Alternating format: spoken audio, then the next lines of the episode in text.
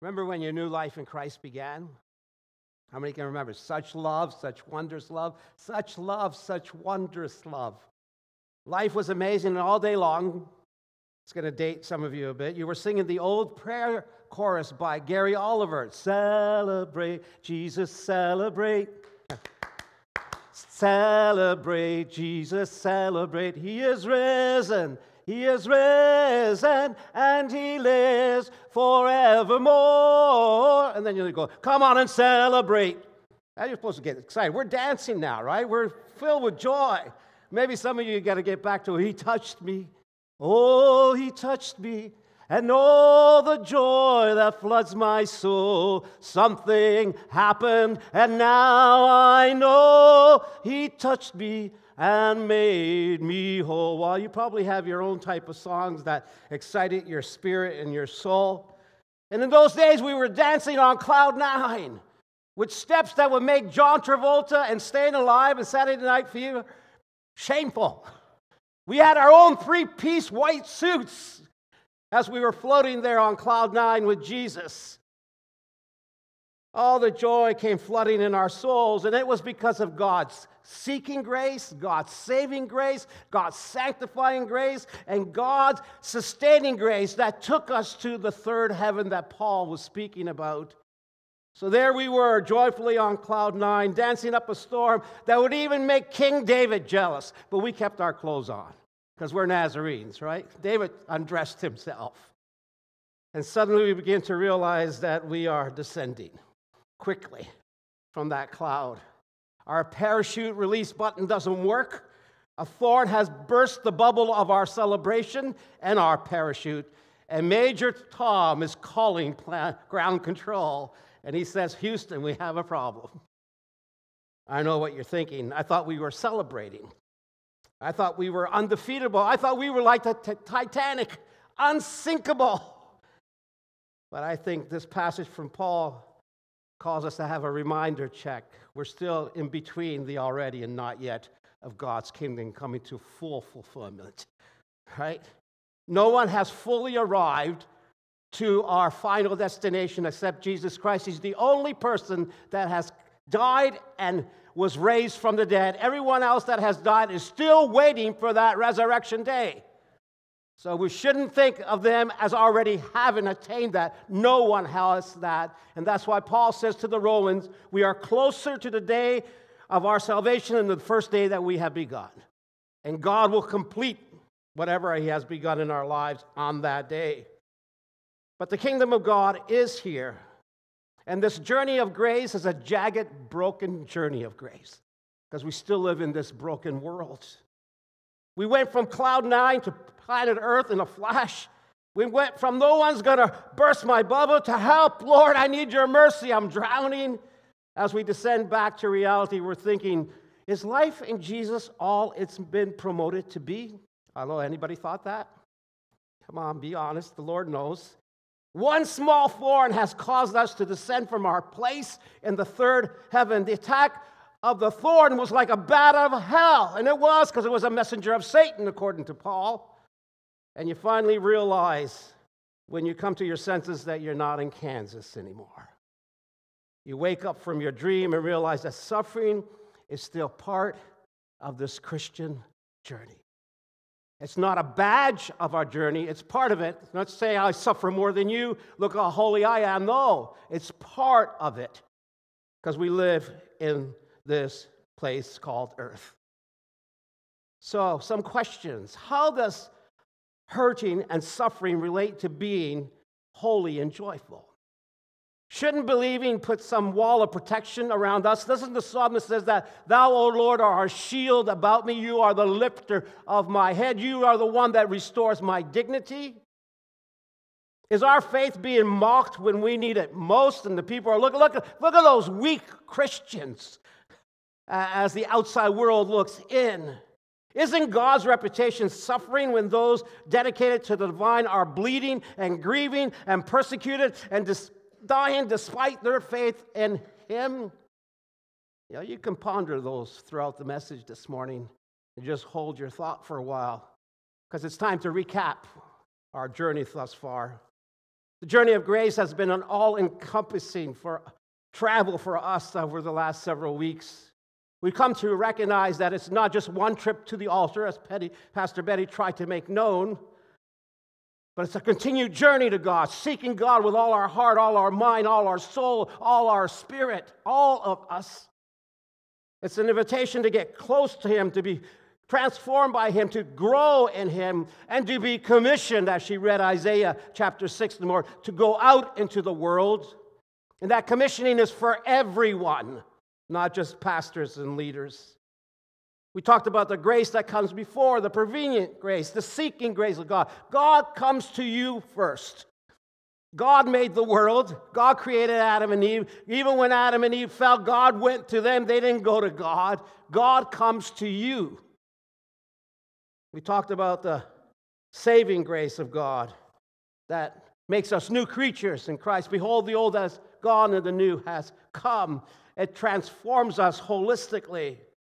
We talked about the sanctifying grace of God that empowers us, enables us to live faithfully, obediently, and holy unto Him. It's about our character and our growth, or our growth and character, to say it another way. That we are becoming more and more like Jesus Christ, and that mirror will reflect if you are growing or not, if you look at your life's journey. We talked about sustaining grace, the grace that moves us forward, it keeps us.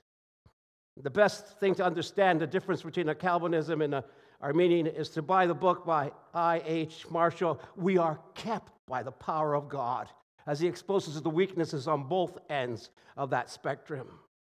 We're in a marathon, not a sprint.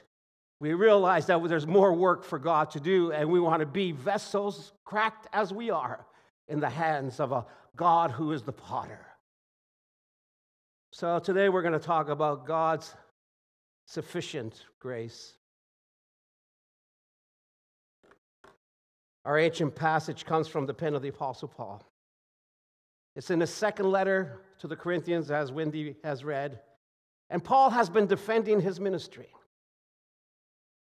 Because the people in Corinth, even though it's a church that he founded, he established, he wept over, he cried over, he poured his guts over that church. Somehow they have fallen for the super apostles who seem to have no problems and seem invincible. They're still on cloud nine. They haven't descended yet, so they think.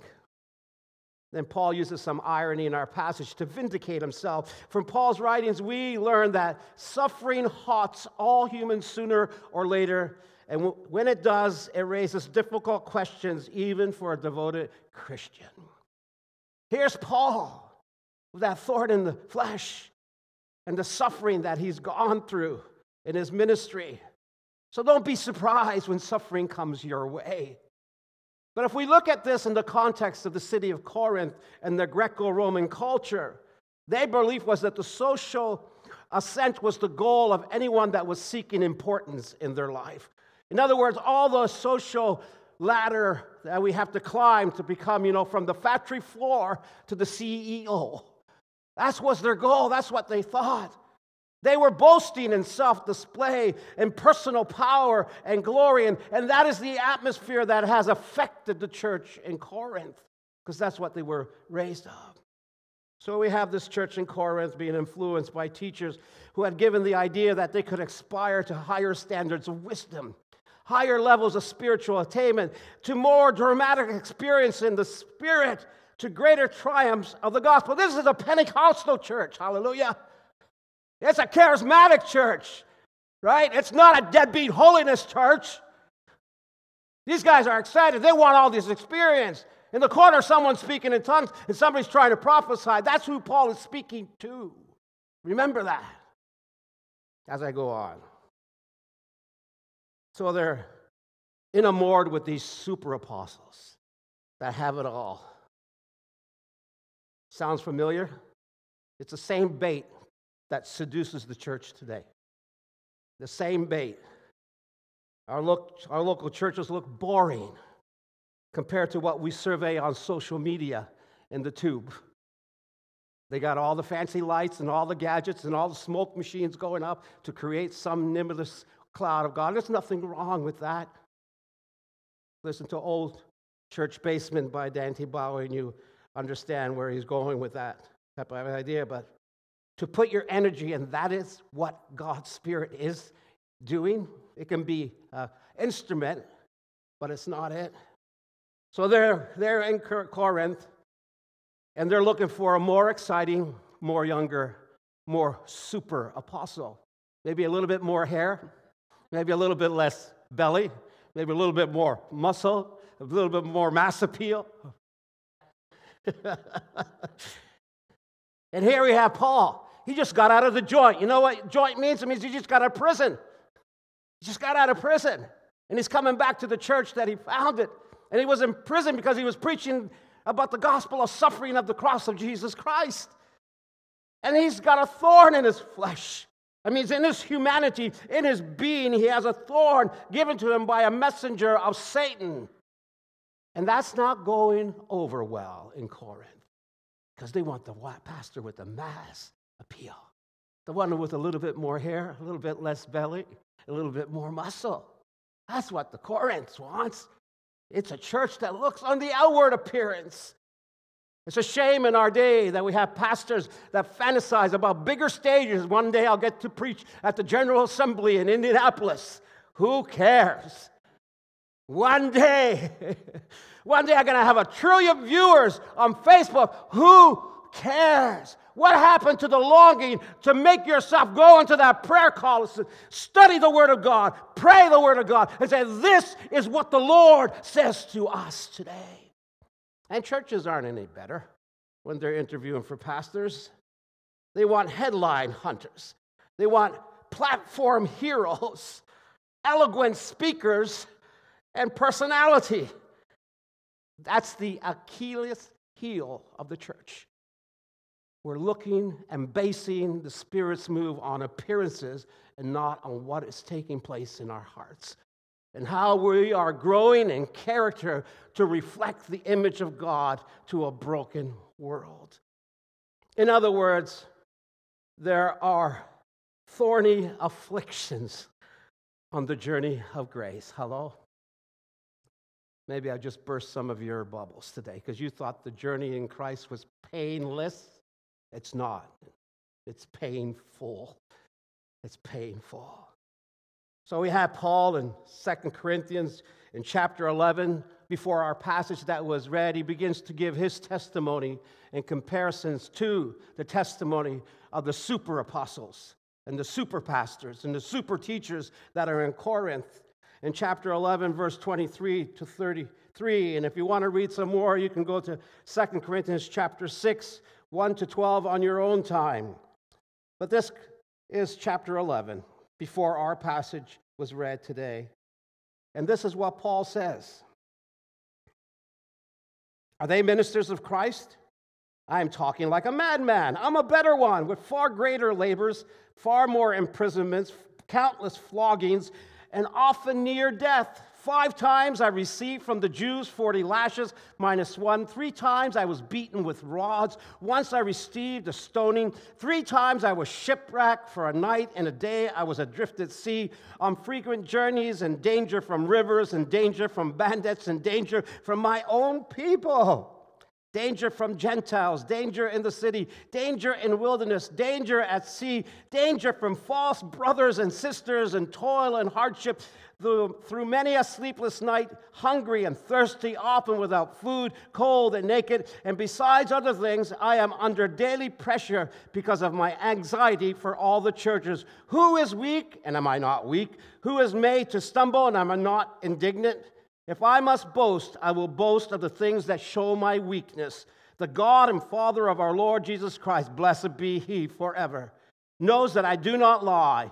In Damascus, the governor of King Aretas guarded the city of Damascus in order to seize me, but I was let down in a basket through a window in the wall and escaped from his hands. Wow! That's not what the Corinthians want to hear. They want to hear, give me another spiritual experience. Give me another vision from the Lord. Give me another dream from the Lord. Give me another word of interpretation from the tongues you are speaking, Paul, because he spoke in tongues more than anyone else, he said. And Paul gives him this this outline. He's not eloquent. And he's definitely not a wuss to go through that. He's not truly a weakling, but he was broken. He was broken. They accused Paul instead of being a fool. Remember 1 Corinthians chapter 1? The Corinthians have exchanged the gospel of the cross of suffering for the gospel of success, and the church is doing the same. The gospel of the cross and suffering for the gospel of the cross and of success. See, the gospel of sex, success seeks to avoid suffering, not embrace it. You think anyone that's suffering, they must have sinned. They have to be sinning because look how they're suffering. Paul sees the suffering and weaknesses as strengths, but the super apostles believe otherwise.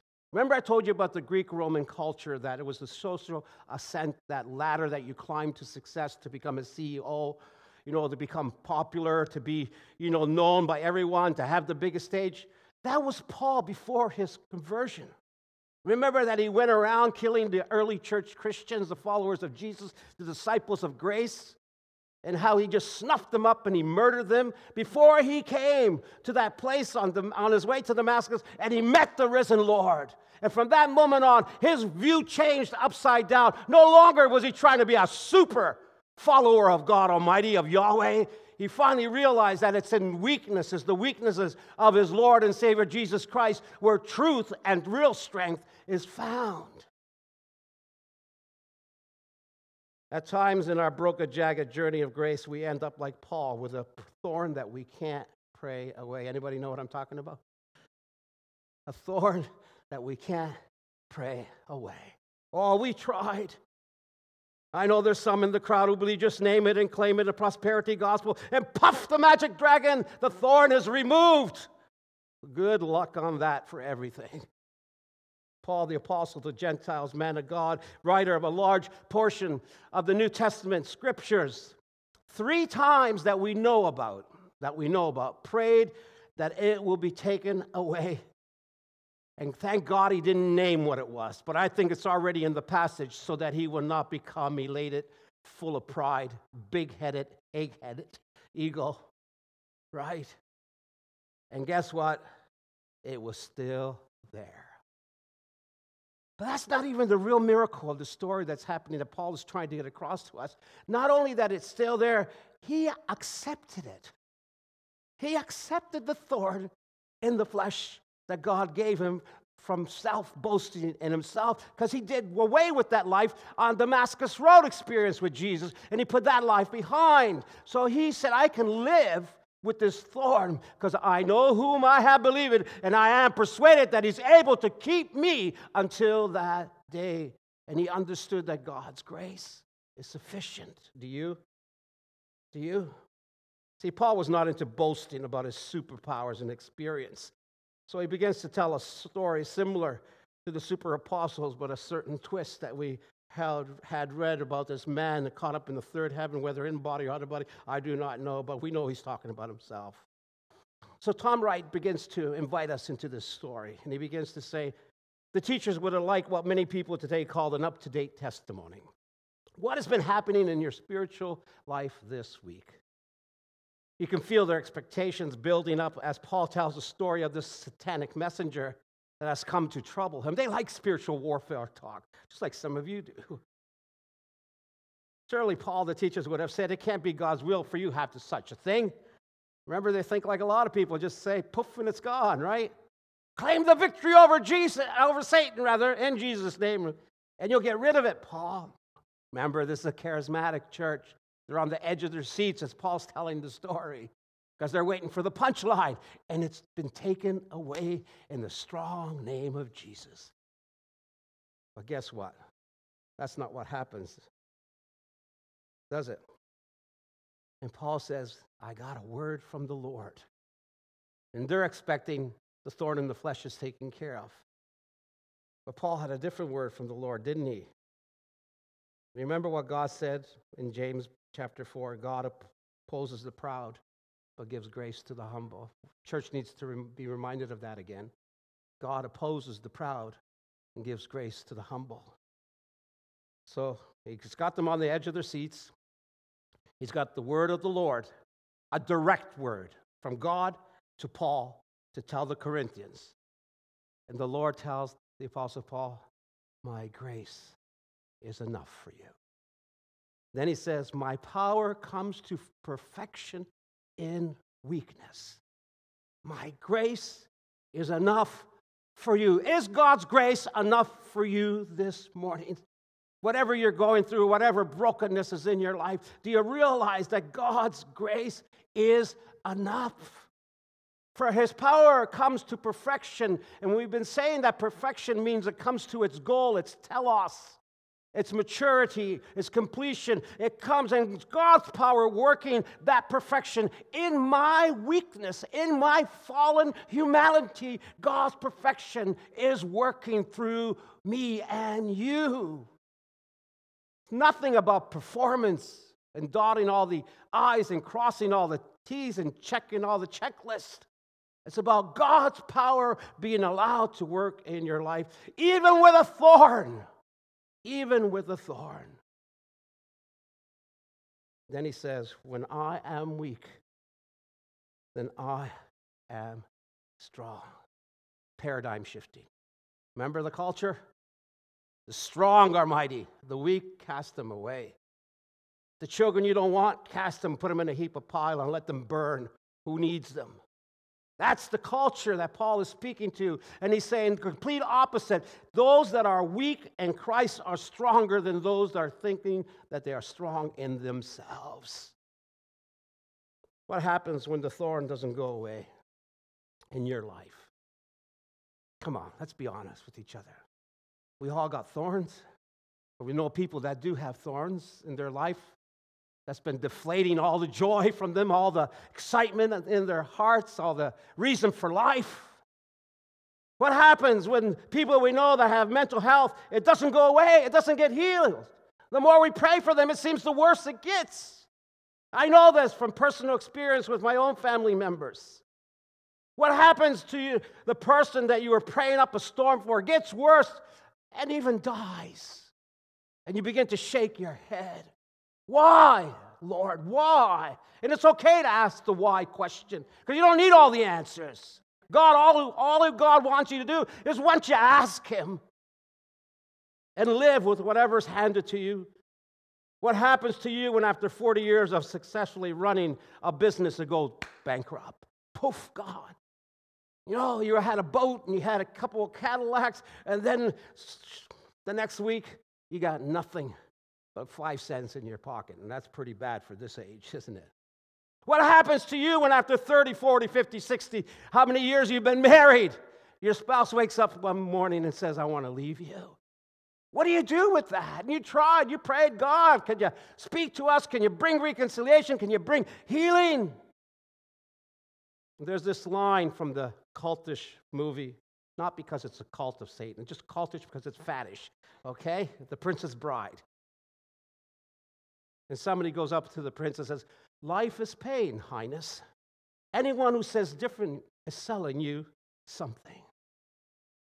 Life is pain, Highness. Anyone who is saying something different is selling you something. God forgive the church for trying to say that the journey in Christ and the discipleship of Christ is painless.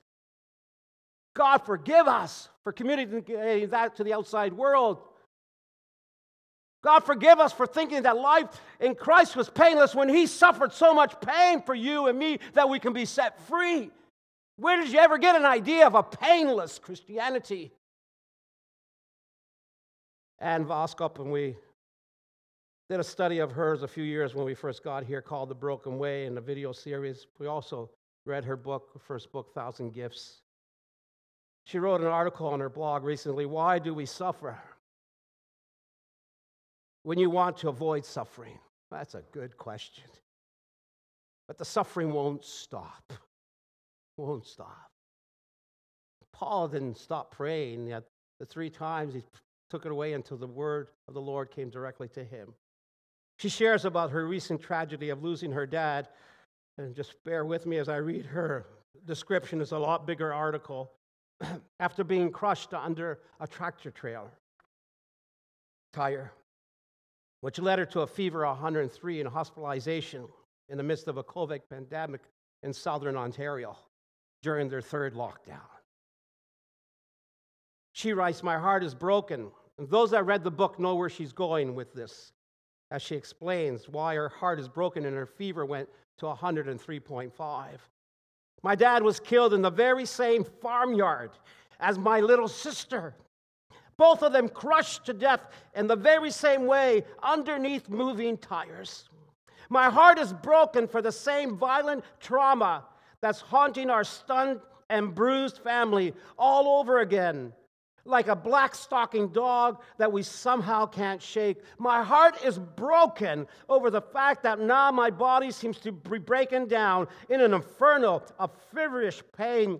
And I want the trauma for my kids, for my mama to stop. I want the drama for my story to stop. I want the story to turn a page and the story to turn around and all our heartbreak to be overturned. The father died in the same way her little sister died when she was young. Imagine going through that a second time in the same place. And this is what spoke to me. And I think Paul talks about it. Therefore, I am content with weakness, insults, hardships, persecution, and calamities for the sake of Christ, for whenever I am weak, I am strong. She said these words that you don't hear often when we try to counsel people that are hurting and grieving. She says, But what I don't want is closure. Hello? Now that threw me right off. Because isn't that what we say? You got closure now. Go on with life. No. Listen to what she says. Because the truth is, how can a heart that's been cracked open ever have closure? How can a heart that's been pulled apart by the pain that we suffer in this life ever have closure? Then she began to say, maybe non closure is the way to stay open to real living. Suffering cracks opens the heart to tenderly see and truly stand with the ache of all humans. Suffering doesn't mean you're cursed. Hello, anybody thinking that way that you're cursed because you're suffering? Suffering means you're human. means you're human. And regardless of what the Instagram and all the glossy ads are shilling, all your suffering isn't some unique anomaly. Suffering is the universal experience of all humankind. Hello, Paul says, I'm content. It doesn't mean he has closure. He's, he's still alarmed or awakened by the memories that he experienced.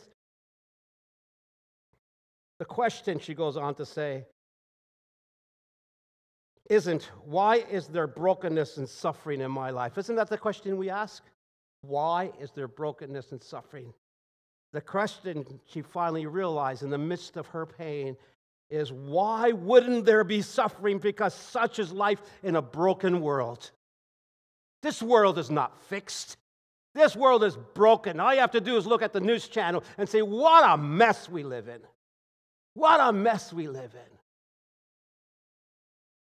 The life that you lie that your life is supposed to be heaven on earth and suffering can be a torturous hell for people.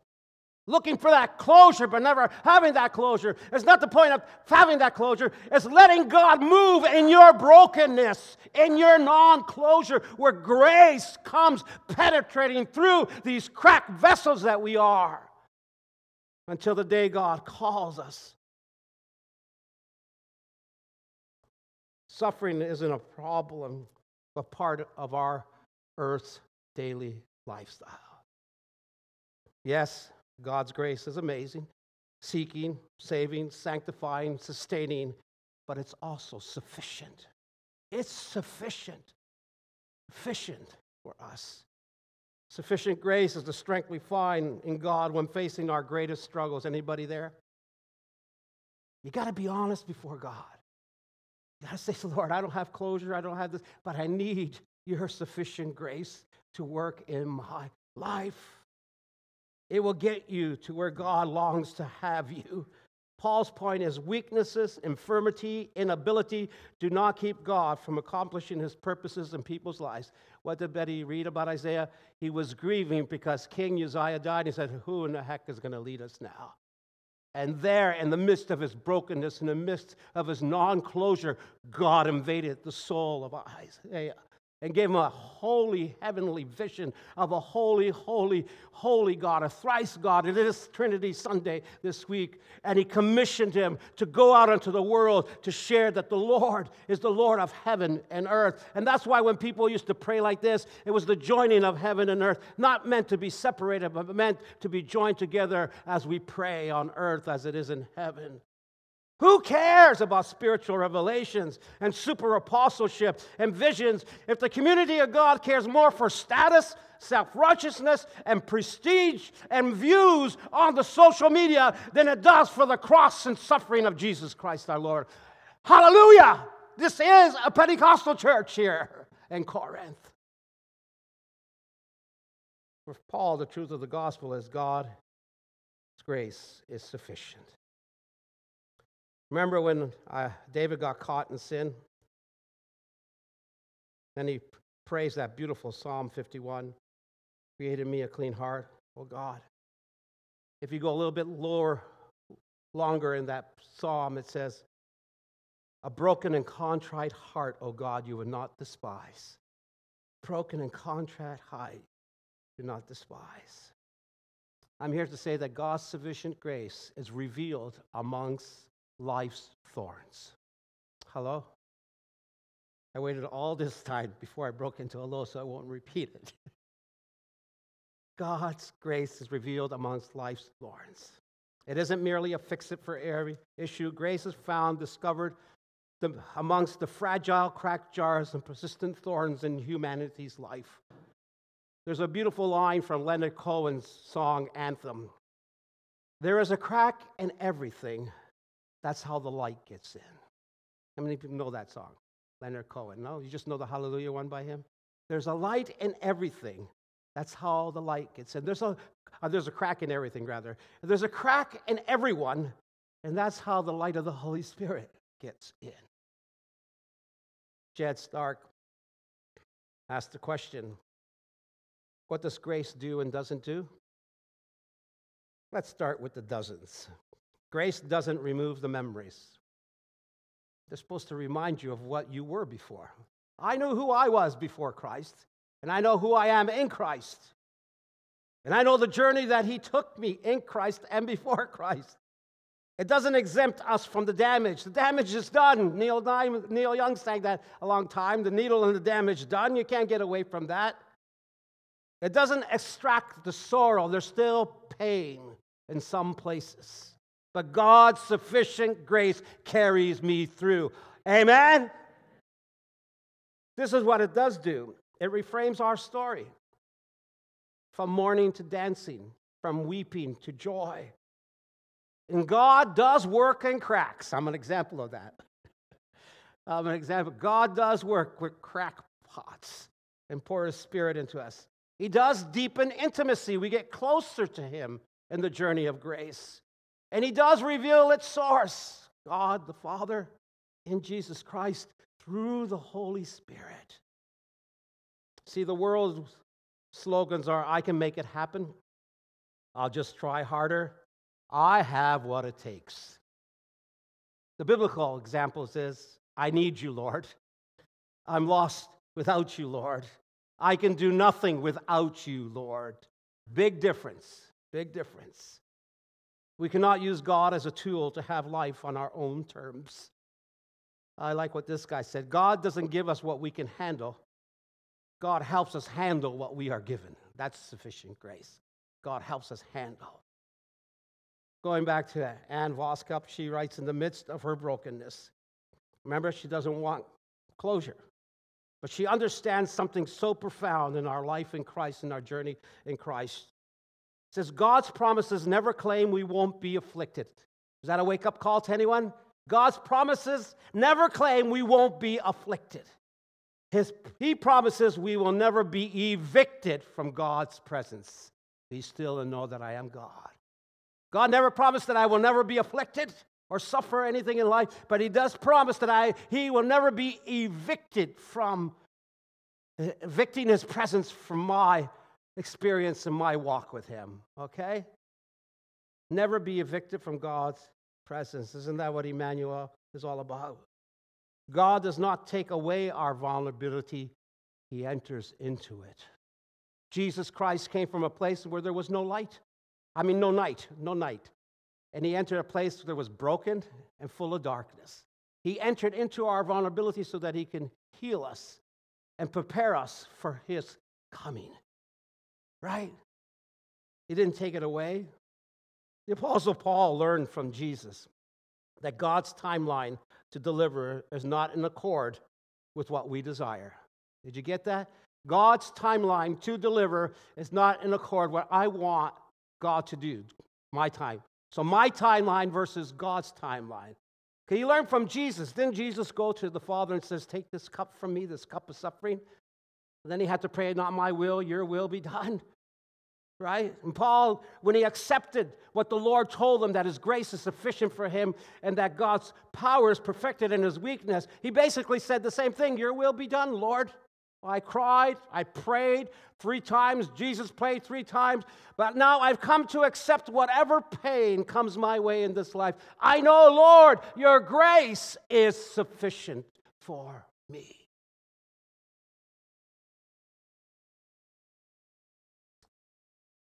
Jesus also was inflicted with thorns in his life. They even put a crown of thorns on his head. But the holes that they made in his head were exchanged for a crown of glory that he received that made spaces for jewels for him to wear as the Lord of Lords and the King of Kings. Jesus and the Apostle Paul are not so much concerned with the Roman Empire and its lords and its God, because the people of God know there's only one King, there's only one Lord, and his name is Lord God Almighty and his Son Jesus Christ and the Holy Spirit. They rule the heavens and the earth, not the nations. Christ's efficiency is sufficient for my deficiency. Are you good with that? So don't panic or feel utterly swept away by waves of abandonment, because the Lord tells all of us through the word of the Apostle Paul, through his word to the Apostle Paul, My grace is enough for you. My power comes to perfection in weaknesses, for when I am weak, then I am strong. Here's what you need to know Paul has no sugarcoating, no braggadocio talk here. He has no prosperity gospel here. He's just full of honesty, joy, and hope and love. In a nutshell, he's saying these words God never abandons us. Hello? God never abandons us. As the worship team comes up, I don't know how honest you want to be with yourself, with your brokenness, with your pain, with your suffering,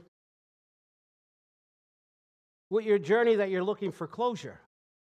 Or maybe closure is not really what you need. You need more of God's sufficient grace to be experienced at this moment through the Holy Spirit. Maybe you feel God's abandoned you, abandoned you in your life.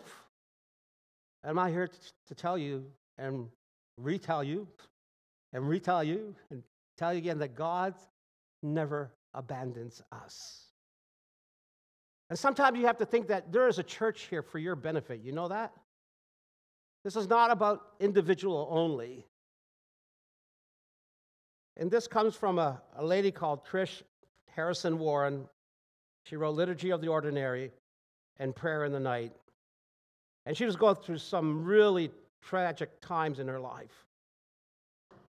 And she wrote these words, and that's why church is important and gathering as the church is even more important. When I could not pray, the church says, Here are my prayers. Here are the prayers. When I could not believe, the church says, Come to the table and be fed of the Lord Jesus Christ. When I could not worship, the church sang over me the language of faith. Anyone know what she's talking about? God's grace is sufficient for us all. Let's pray before we sing this song.